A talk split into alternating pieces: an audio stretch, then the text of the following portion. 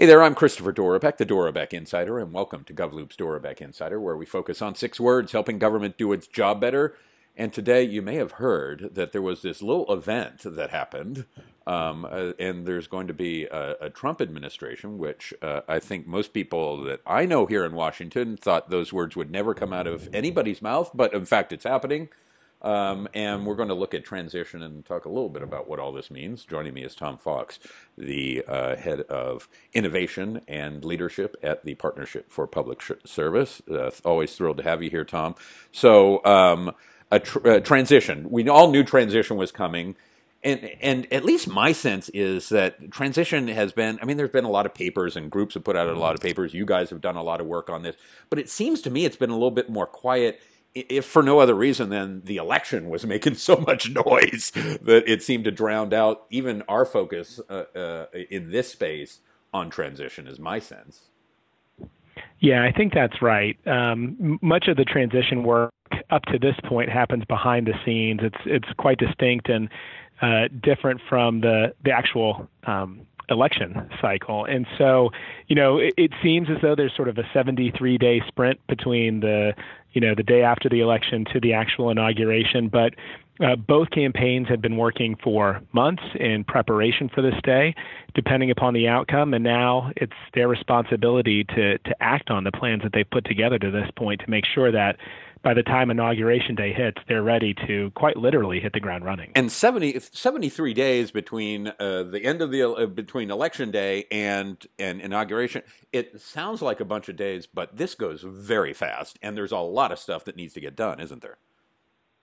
Well, you're right. I mean, it's it, it seems like a lot of days, but when you consider the fact that you know you have uh, a, a new president and administration coming in with responsibility for a four million person organization, an annual budget of nearly four trillion dollars, um, you know, four thousand uh, critical leadership positions to fill.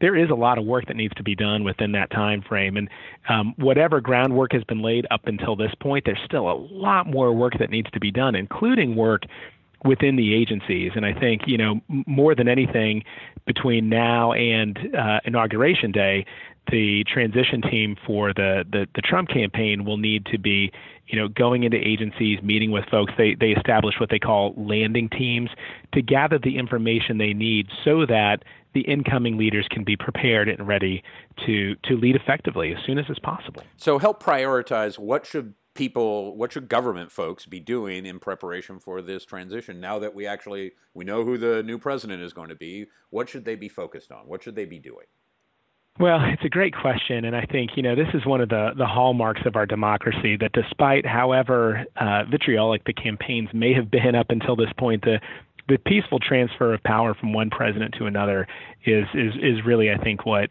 what maybe more than anything sets us apart as a as a country. And so, you know, I think once uh, you know career federal leaders get past their own personal feelings, you know, some will undoubtedly be thrilled, others will be will be disappointed. Um, to to recognize that as of today, actually not much has has changed. Right, we have a new president elect, but really the the the work will will start happening in the next next couple of weeks, and that's when the transition team establishes these landing teams to to go into agencies and, and, and collect information. And so I think on the part of career federal leaders, there are already in in place agency transition directors within each agencies within each agency that are led by career officials. And so I think those teams need to make sure that they're preparing the other executives and career leaders needed to help onboard and orient both those landing teams and then ultimately you know, after inauguration day and after Senate confirmation, the new appointees who will be who will be taking office, and that's that's really the work that will occur between now and, and January twentieth. And and a lot of uh, a lot of this is discussion of programs and getting folks up to speed because there's going to be a lot of folks coming in who aren't uh, in in the weeds. So we are, and and I imagine with given the Trump campaign, uh, there's going to be a lot of folks who haven't been in government before, given that Trump has never been in government before. So there, there may be a the learning curve may be a little bit steeper than even we've had before. Yeah, I think that's right. I mean, the, the learning curve is steep under any circumstances, and you know, I think you know even even experienced federal leaders, if that experience came, you know, 12, you know, years ago, 16 years ago, in a previous administration, um, there's still a steep learning curve. The world has changed significantly and dramatically over the course of the last eight years, in particular, and so uh, that learning curve is all the more steep if you've not previously had political or government experience before. And so um, you're right that the the both the, the the transition directors within agencies as well as the landing teams really need to perform their due diligence. Number one, to help ensure that you know they sort of have um, all their ducks in a row, so to speak, to make sure that you know folks are onboarded to government ethics, government processes, and those sorts of things. But then, you know, as you pointed out, substantively, they need to understand what's working, what's not working, what are the programs that absolutely need to continue as is before there's any talk of reform, and then what what are the problems lurking um, sort of behind the scenes? I kind of liken this to, you know, traveling over the holidays. You know, virtually everyone is traveling to or hosting, um, you know, family and friends over the course of the next several weeks. And so, just like you prepare for visitors, number one, you got to sort of clean the house. I think career leaders would be wise to sort of straighten up. Now would be a good time to get any sort of processes that have been, you know, underway really clear, crystallized, and easily understood.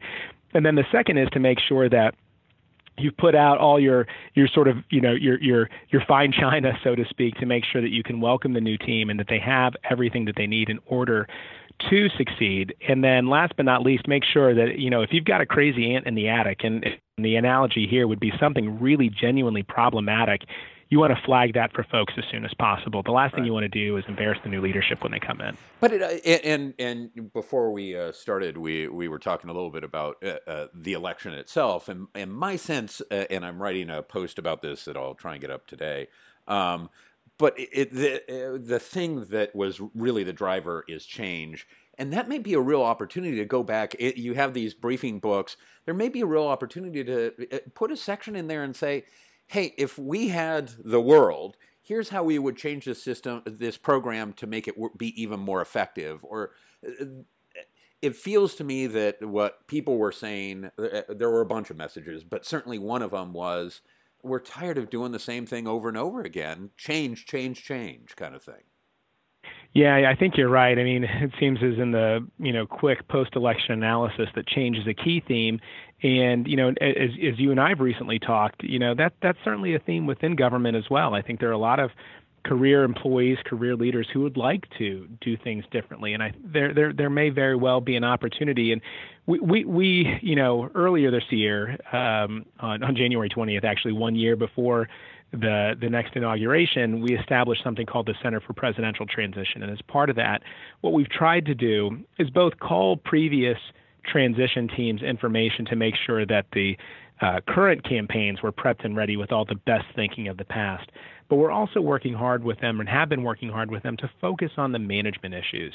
Every uh, candidate, every um, president is really focused on policy. I think that's primarily how they communicate to the electorate and convince them uh, to vote for them. But um, there's no policy that can occur without good management behind it. And that's been a key theme that we've tried to communicate to both campaigns and that we're optimistic will be part of the, the upcoming transition. And, and I uh, always the message in the management stuff is this is how you get things if management doesn't work, then you can't get all the rest of the stuff that you want. You can't accomplish your overarching goals if the management stuff is broken, right? That's right. And, you know, part of what we've been advising, you know, the, the political leaders is to say that, you know, it's it really wise to um, identify and, and quickly learn from the career workforce. They're, they, they've taken a sworn oath, right, to, to help whatever administration comes in and implement their policy. And so if you get past some, some old stereotypes of federal federal workers and, and really get to uh, understand what they have to offer and how they can help you navigate that system, you, you lessen the, the, the the severity of that learning curve. And you know, too often times in previous administrations, you know, folks don't figure that out until you know maybe two years into their into their term, and then they realize, oh, you know, my my 24 months are up. I'm I'm I'm going to be headed back to the private sector, the not-for-profit sector, something like that. So our hope is that the new incoming political leadership will understand that that relationship with career executives and career employees can actually be an accelerator to uh, implementation. And so your uh, the overall message is uh, uh, look for the opportunities here, right? This is this is this is inherently a time of change. Uh, by definition, transition is a time of change. But then with the politics of the stuff going on, there we're we're upping the level of change, and this may be a real opportunity to to do things uh, better, different, to change up things that have been frustrating you for a long time. It seems to me. That's right. And on both sides of the equation, both the incoming political leadership as well as the, the career leaders who will be welcoming and onboarding these uh, new political leaders, um, you know, sort of move past the traditional stereotypes, really understand and sort of keep an open mind uh, as to what can be accomplished. And I think, to your point, Chris, there really will be an opportunity for change.